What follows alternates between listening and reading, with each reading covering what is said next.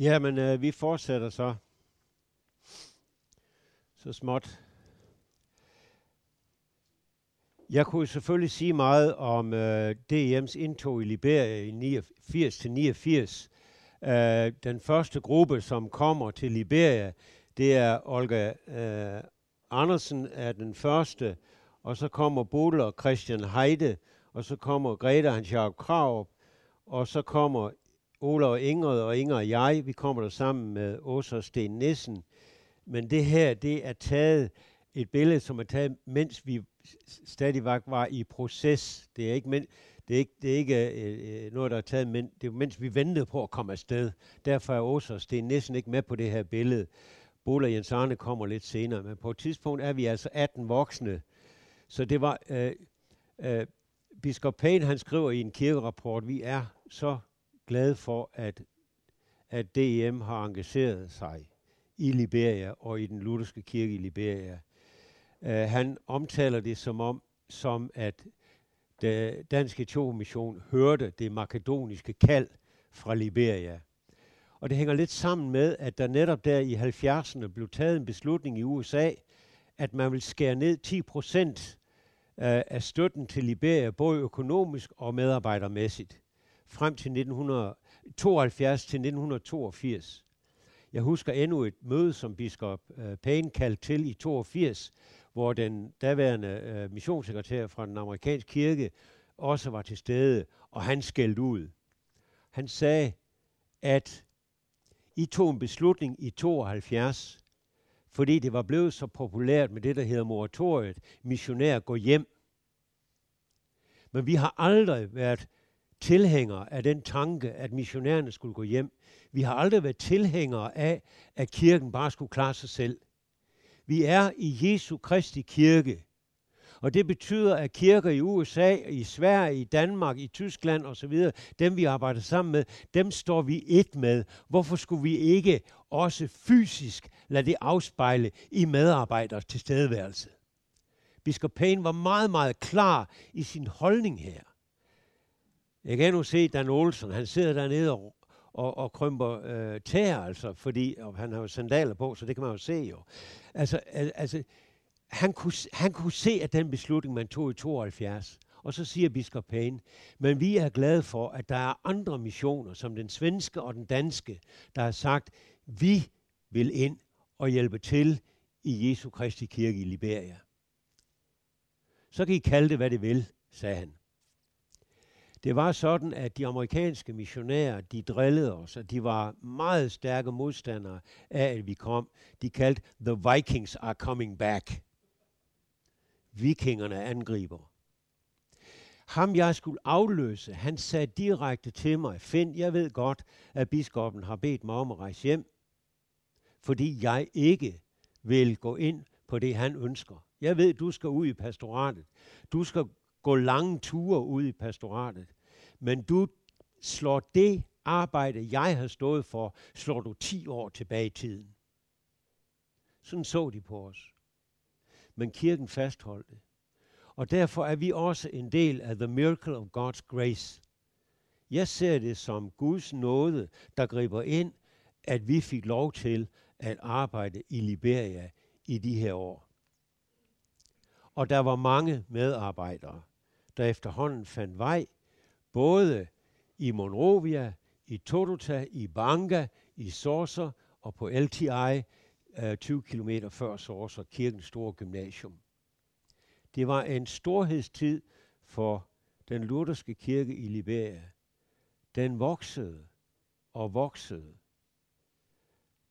Og der kunne jeg godt tænke mig at henvise til samtlige artikler i DM-bladet fra 1981, skrevet af Bolig Skødt.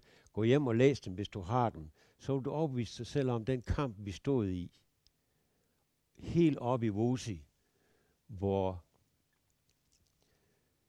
ja, kirkens aktiviteter måtte stoppe en gang imellem, fordi ånderingen blev genetableret.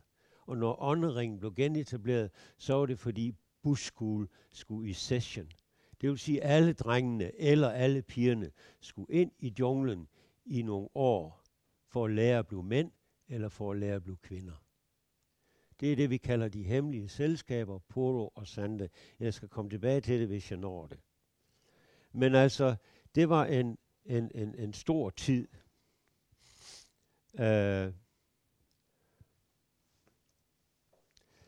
men i 1989, som sagt, der brød krigen ud. Og som jeg har nævnt det, så behøver jeg ikke at gå i detaljer med, at den borgerkrig, som varede i de 14 år fra 1989 til 2003, der blev alt ødelagt. I kan se det her på billedet med, med, med, med bygninger. Øh, bygninger, der blev ødelagt. Bygninger, der blev ødelagt. Det til, et tidligere ministerium, som bare er en flygtningelejr, og børnene bor der. De her børn, I ser på billedet, de er forældreløse. De har bare fundet sammen her i disse boliger, for hvor skulle de ellers gå hen? Infrastrukturen blev ødelagt, veje blev ødelagt, alle elledninger forsvandt fra huse og kabler på elledningsnettet fra Monrovia herop til Totota, hvor vi, da vi var der i 80'erne, havde strøm i 24 timer. Alt blev ødelagt. Hele landsbyer blev brændt ned. Fordi det var landsbyer, hvor rebeller, der ikke hørte til det område, kom ind, og så skulle der ikke komme noget som helst gavn af andre rebeller. Så derfor blev byerne ødelagt. Kirker blev ødelagt. Det her det, det er kirken op i Sarajevo. Øh, alt er væk. LCL blev dybt berørt af krigen. Det er mennesker, det er historier, som alle kan fortælle. Alle har sin helt egen historie af gru og ødelæggelser af bygninger og menneskeliv. En historie, alle i dag lever i skyggen af. Da vi kom tilbage i 2005, der måtte vi mange gange bare sidde og lytte til historierne. Og man kunne mærke, hvor ødelagte mennesker var. I 92, da jeg besøgte kirken øh, og Liberia, der mødte jeg Marsul Televoda, som øh, bor i Monrovia, øh, medlem af kirkerådet osv. osv. Hun kiggede mig i øjnene og siger, Find, kan du forestille dig i uvis bare at leve af græs? Det græs, der går derude, det måtte vi bare koge. Og når vi så hørte geværsalver, så må vi bare løbe. I hvilken retning vi skulle løbe, det kunne vi ikke vide. Men vi måtte bare løbe. Biskop Dix blev valgt øh, som øh, biskop i 1984, og den rolle, som biskop Dix øh, spillede under borgerkrigen, vil jeg egentlig helst bare forbigå. Fordi Dix var en meget, meget dygtig biskop, indtil borgerkrigen brød ud. Han blandede sig i det, der skete på politisk hold. På et tidspunkt, øh, der blev han valgt til vicepræsident for en overgangsregering, som man mente kunne være til gavn. Men det var altså en overgangsregering, som kun havde noget at sige hernede. Charles Taylor, han stod for det hele. Der i 92 prædikede jeg for Charles Taylor. Jeg har heldigvis hørt, forberedt min prædiken inden, øh, inden jeg vidste, at han skulle komme.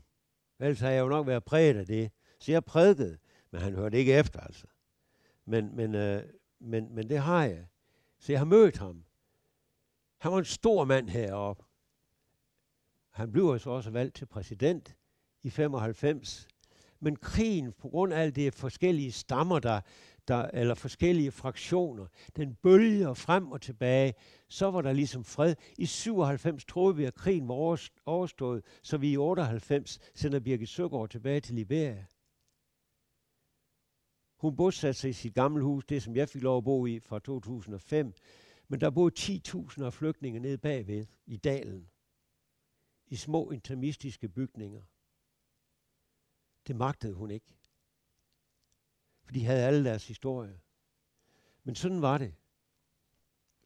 Men biskop Dix, han øh, blev vicepræsident i overgangsregeringen, og det samme, som skete for Metodistkirken under kuppet i kupforsøget i 80 øh, og i 85, Det kunne have sket for LCL. Men heldigvis vil jeg sige, så skete det ikke. Og heldigvis vil jeg sige, så rejste eller flygtede øh, Dix til øh, USA, og der er han bo, bosiddende den dag i dag.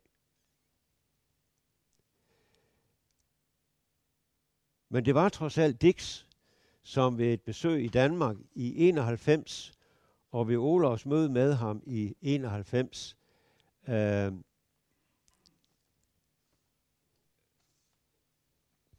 gjorde det muligt allerede i begyndelsen af borgerkrigen at begynde et flygtningearbejde. Et arbejde, som biskop Harris, da han blev valgt i 1995, øh, udbyggede. Men på en sådan måde, at man allerede i, i de år organiserede trauma healing and reconciliation, altså det at helbrede sindet og forsøge at skabe forsoning imellem de krigende parter. Biskop Harris, han tog åndelig hovedansvar og påvirkede gennem Liberian Council of Churches landets også politiske situation.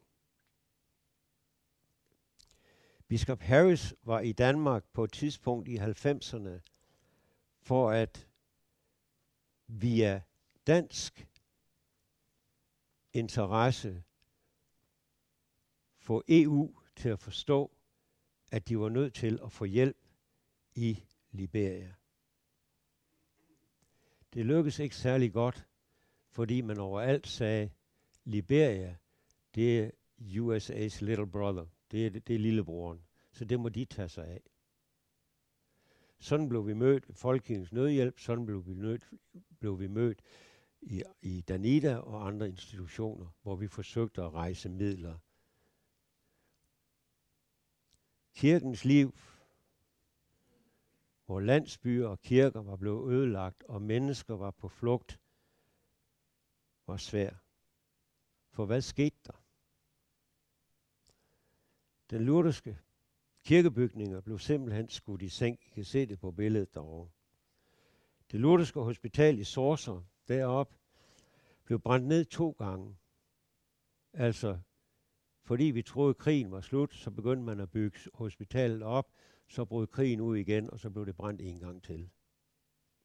Fiber Hospital blev overfaldet og røvet fire gange, og i september 1994 blev 50 ansatte, deriblandt hospitalspræsten og lederne af, af sygeplejestationen, dræbt under en massakre, efter sine, fordi hospitalet også behandlede modstandernes soldater. Jeg kendte personligt denne hospitalspræst. De fleste lutherske skoler blev ødelagt, og kirkens store skolekompleks ved Salaje LTI blev også brændt to gange. Også efter første genopbygning. Loma Literacy Center i Vosi, hvor Bola Jens Arne Skødt arbejdede i 80'erne, blev brændt, og lederen Jelle Kvæk blev dræbt. Pelle Literacy Center i Totota er blevet røvet fire gange. Jo, der er også mennesker, der er værd at huske, som mistede livet. For uden Jelle Kvæk var andre, så døde biskop Payne, som var den biskop, der som sagt kaldte os til Liberia i 80'erne. Biskop Payne var gået på pension, men han var stadigvæk aktiv i kirken og var blevet lærer på præsteseminariet i Banga. Da rebellerne kom, måtte de alle sammen flygte. Blandt andet Lydia, som var student på det tidspunkt, flygtede til Totota, mens biskop Payne, han flygtede op imod sin hjemby. Og Mrs. Payne, hun flygtede med dem herned mod Totota. Så de to blev adskilt. Og nu snakker vi altså om en strækning på cirka 90 kilometer, den gamle biskop måtte gå eller løbe for at nå frem til sin hjemby. Han nåede ikke frem i live. Han fik et hjerteanfald og døde, inden han nåede frem. Hans kone Priscilla Payne var som sagt løbet i en anden retning og fik ikke kendskab til ægtefældens død før mange dage senere. Pastor Mulbert Jackson, min provst i 80'erne, blev tortureret til døde i Monroe øh, i, på et meget tidligt tidspunkt øh, i krigen. Han blev smidt på en trillebør, og så stod de og torturerede ham fra fødderne og op efter. 29. juli 1990 angreb regeringssoldater St. Peters lutherske kirke i Monrovia, og 600 mennesker, mænd, kvinder og børn, blev dræbt af geværkugler og machetter. De havde søgt tilflugt i kirken, men det var ikke heldigt nok for regeringssoldaterne, som stadigvæk styres herfra af præsident Doe. Det var primært give folk, det gik ud over, for da Charles Taylor, han var jo give mand. Pastor Nehemiah som jeg havde vældig godt sammen med, han var blandt de dræbte. Og når sådan noget sker, så bliver menighederne spredt. Der bliver oprettet flygtningelejre alle mulige steder. I kan lige se nogle børn der. Øh, det var det, man så gjorde i flygtningelejrene. Der var ikke noget at tage sig til. Der kom nødhjælp i form af mad, men folk blev mere og mere paralyseret. For hvordan ser det ud derhjemme i de landsbyer, de er flygtet fra? Efter alt at, øh, efter alt at dømme, så ville, de være øh, ville disse landsbyer være jævnet med jorden. Livet i disse flygtningelejre bevirkede så, at der opstod en kolossal lærerforvirring, fordi man i flygtningelejrene forsøgte at få livet til at køre videre. Man kaldte børnene i skole, sådan som her, en eller anden form for skole. Og om søndagen holdt man gudstjeneste med den præst, der nu eventuelt vil være til stede. Og det betød, at der set med luthersk bibelske briller kom kæmpe stor lærerforvirring. For det var ikke alt sammen lutherske præster, som, øh, som var i disse flygtningelejre. Det gamle testamente kom i forkølelsen til at spille en kæmpe stor rolle. Min kone og jeg var inden vi rejste til Liberia i 2005, der var vi på et kursus på DBI, der hed, hvordan skal vi få Gamle Testamentet tilbage? Fantastisk uge øh, på DBI. Men da jeg kom til Liberia, havde jeg ikke noget at bruge det til. For der var et spørgsmål, hvordan får jeg Nytestamentet tilbage? Den nye biskop, biskop Jensen, han så det først i 2012, så han lukkede de morgenandagter, der var på kirkens hovedkontor. I hvert fald, hvad forkyndelsen angik. For han kunne heller ikke holde ud til at høre på de gamle testamentlige prædikener, som alene drejede sig om, sådan gik det Israels folk, og hvis ikke vi gør det og det og det, så sker der ting, der er værre end borgerkrigen. Og det blev tolkningen af Ebola-krisen. Der var nogen, der sagde, Gud har sendt os Ebolaen, fordi vi ikke lyttede til Guds ord. Det gamle testamente fik en så stor rolle, at jeg på et tidspunkt siger til mig selv og til min kone, folk lever jo i Gamle Testamente, som om Nytestamentet ikke har eksisteret. Dåbsproblematikken. Folk vil ikke lade deres børn døbe.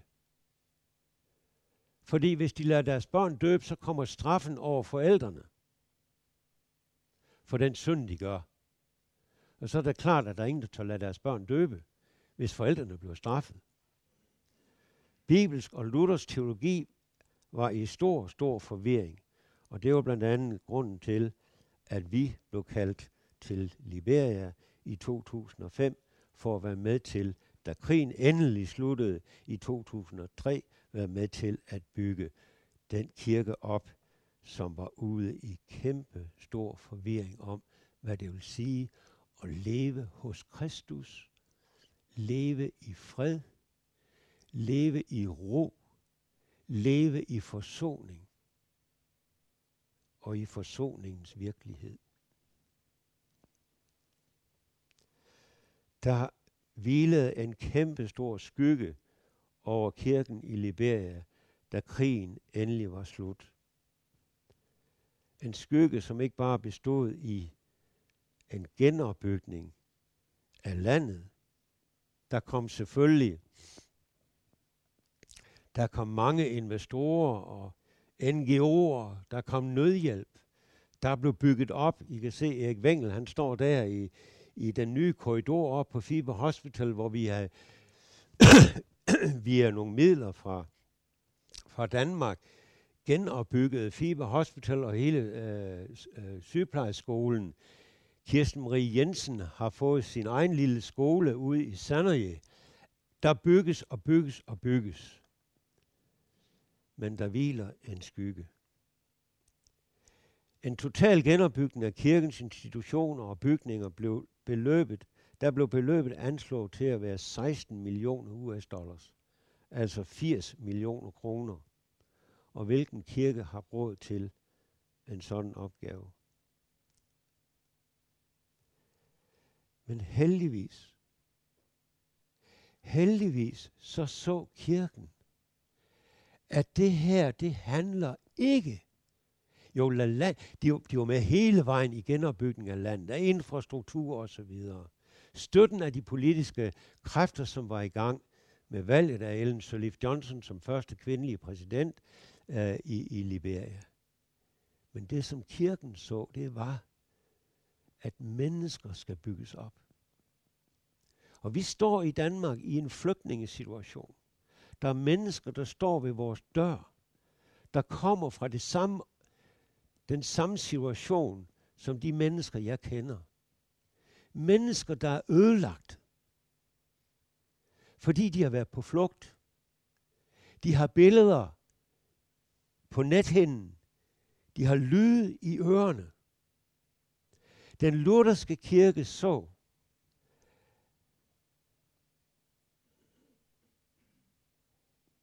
at der skal arbejdes med mennesket og de menneskelige tab. Vi skulle til at navigere i et nyt landskab, fordi skyggen havde lagt sig som en tung hånd over den kirkelige situation. Efter et jordskælv fortælles der fra et sted, forsvandt alle kendte steder. Hvad der før var dale, blev til bjerge, og hvad der var bjerge, var der nu dale, søer og floder. Man skulle til at navigere på en helt ny måde efter et kompas. Det gamle var ubrugeligt. Det gamle kort var ubrugeligt. Efter 14 års borgerkrig blev der navigeret i et nyt landskab i Liberia for kirken. Der var brug for et nyt kompas. På et af vores præstesamlinger havde jeg den glæde at holde et foredrag om inkarnerende kirke i inkarnerende mission. Præsterne sugede til sig om Kristus, der gav sit liv.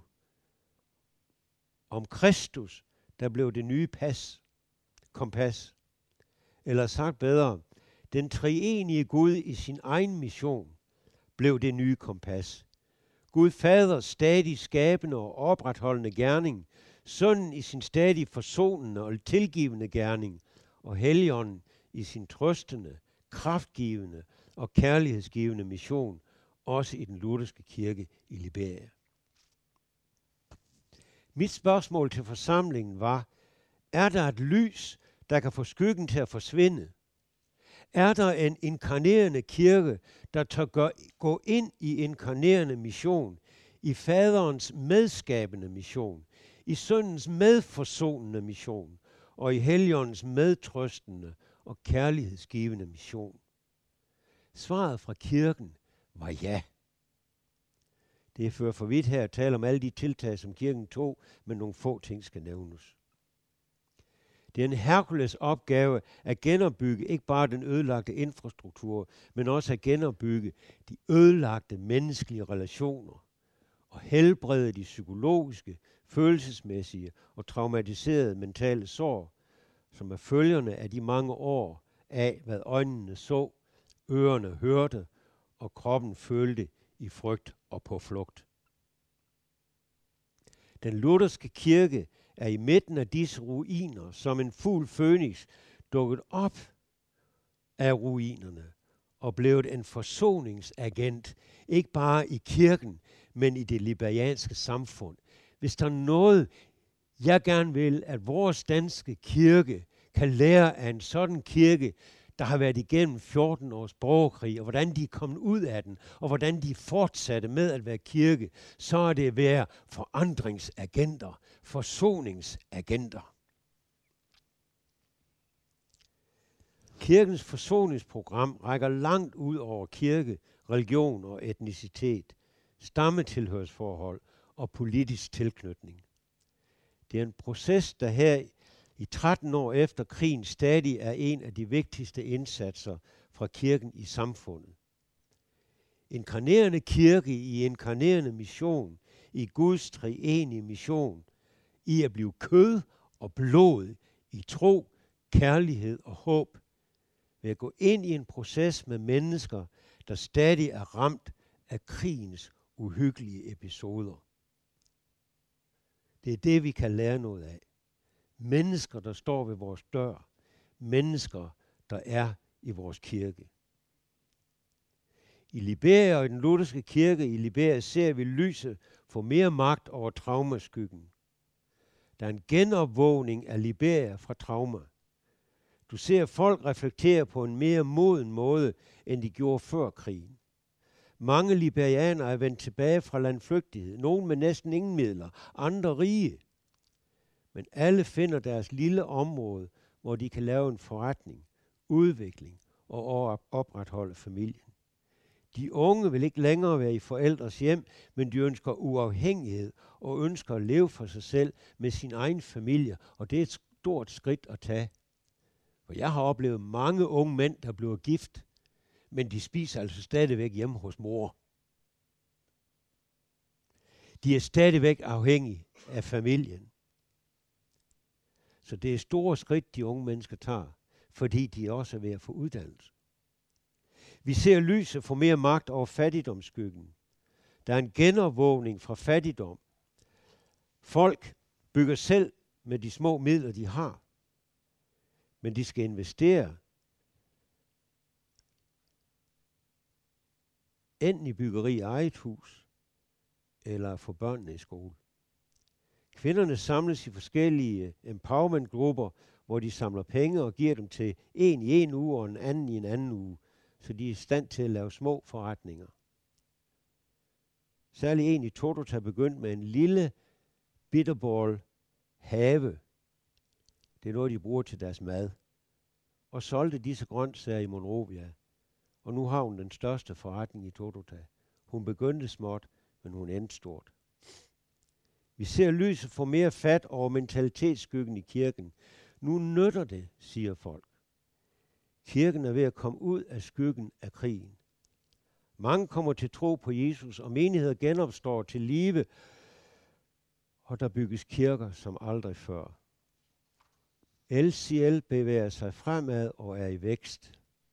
Pastoraterne har flere menigheder og prædikepladser end før, og selv små prædikepladser bygger store kirker, store efter forholdene i hvert fald.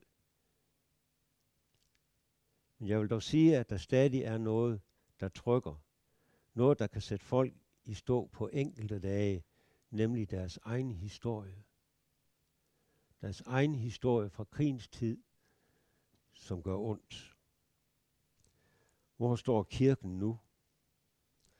Ja, som sagt, så har LCL ikke rigtig nogen statistikker, men vi ved, at, at der ved nogle, ved nogle sammentællinger, så når man op på 71.196 medlemmer. Der er ni distrikter fordelt over hele landet. Man er nu nået ud i alle distrikter. Ikke mindst takket være den nye biskop. Der er 72 aktive præster, hvoraf to er missionærer fra Amerika. Der er fire aktive pensionerede præster, og der er fire præster, der har gemt sig væk i USA,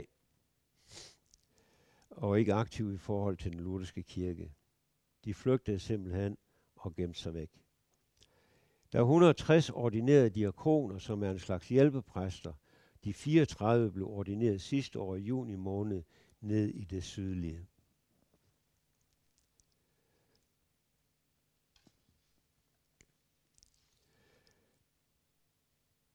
Der blev etableret mange aktiviteter for at komme frem til det menneske, der stadigvæk led under deres historier, under det, de hørte og så og oplevede under krigen.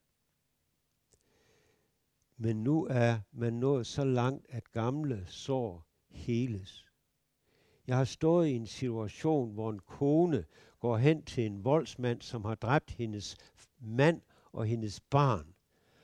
Og hun går hen til den unge mand og siger, det eneste jeg skal vide fra dig, det var, hvor skød du dem? Og så siger hun, og så brød den unge mand sammen. Jeg gentager, min søn, hvor skød du min mand og mine børn, så jeg kan gå hen og tage noget af det jord op og bære det hjem? Da hun siger ordene, min søn til voldsmanden, der bryder han sammen. Det er ikke et enestående tilfælde ud fra det arbejde, som trauma healing arbejde har stået i. Gamle sår heles. En af de største voldsmænd heroppe i en lille by her, op vejen til helvede, det var der, fordi hvis du gik ind ad den vej, så kom du aldrig tilbage. Der var Charles Taylors søn, og han tog sig af dem, der kom derop. Derfor kaldte man det vejen til helvede. Og en af hans generaler, ham hører jeg på radioen en dag, hvor der var et program om, hvordan skal vi møde voldsofferne. Han havde kun ét ønske. Det var at komme op til Guatala og mødes med de voldsofre, Han udsat for vold. For at genoprette. Det viser villigheden af, ønsket om at genoprette det ødelagte.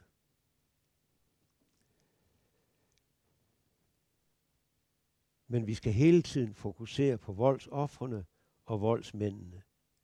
Hvis freden skal bevares, har begge grupper indset nødvendigheden af forsoning. Biskop Emeritus Harris har sagt, som forsoningsagent må kirken prædike og lære nødvendigheden af bod og tilgivelse. Det biskoppen mener, det er, at al sand forsoning kommer ikke af sig selv, men kun i en sand forståelse af, hvordan mennesker skal leve sammen, både offeret og voldsmanden. Jesus sagde til røveren, du skal sandelig være med mig i paradis. Far, tilgiv dem, for de ved ikke, hvad de gør. Det er sand forsoning. Jesus døde på korset, siger biskoppen, og etablerede forsoning mellem Gud og mennesker. Den forsoning må række ud mennesker imellem. I søgning efter sandhed og retfærdighed, siger han, hvor sand tilgivelse er den hovedjørnsten, freden skal bygges på. For ingen helbredelse og forsoning. For igennem helbredelse og forsoning, siger han, hele gamle sår, voldscirklen brydes, empati skabes for voldsmanden, således at de to parter kan mødes, og man kan så se fremad i en fornyet fremtid.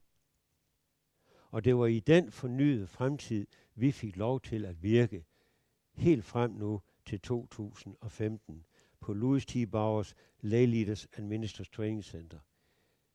En del af det, vi kalder Total Springs of Hope, hvor arbejdet for børn under the tree, UTT, har sit hovedkontor, hvor søndagsskolerne har sit hovedkontor, hvor forsoning, uh, Trauma Healing and Reconciliation Program er ved at etablere sit hovedkontor som Peace Fredsinstitut. Vi har bibeloversættelsesarbejdet for at Bibelen stadigvæk skal kunne læses på det lokale sprog. Og så har vi endelig Louis T. Bowers Lay Leaders and Ministers Training Center, hvor jeg har fået lov til at undervise over 100 kommende diakoner, hjælpepræster, i en sand bibelsk og luthersk teologi. således at når vores elever kommer hjem, så skal de gemme deres kladehæfter rigtig godt. Fordi præsterne, som ikke har været igennem den her undervisning, på grund af krigen, hvor skolerne ikke fungerede ordentligt, de vil gerne have fat i de copybooks. de kladehæfter. For det er blevet dem en god lærebog. Jeg har tro på, at kirken er blevet det synlige kors. Salme 24 siger, din kæp og din stav er min støtte. Men det har et symbol. Selvom jeg går i dødskyggens dal, er jeg hos dig, for min kæp og min stav er din støtte. Korset velplaceret i salme 24. Og salme 23. Velplaceret i salme 23. Og det er det symbol, kirken lever under og arbejder under i dag. Så nåede jeg slet ikke Ebola-krisen, men det må komme til en anden gang. For den lukkede virkelig ned på det, som er gang i. Men hvis jeg lige hurtigt skal gå ham, frem til ham her, så kan I se biskop Jensen. Han er energisk. Han har på kort tid formået også at få kirken ud af Ebola-skyggen i sit lederskab.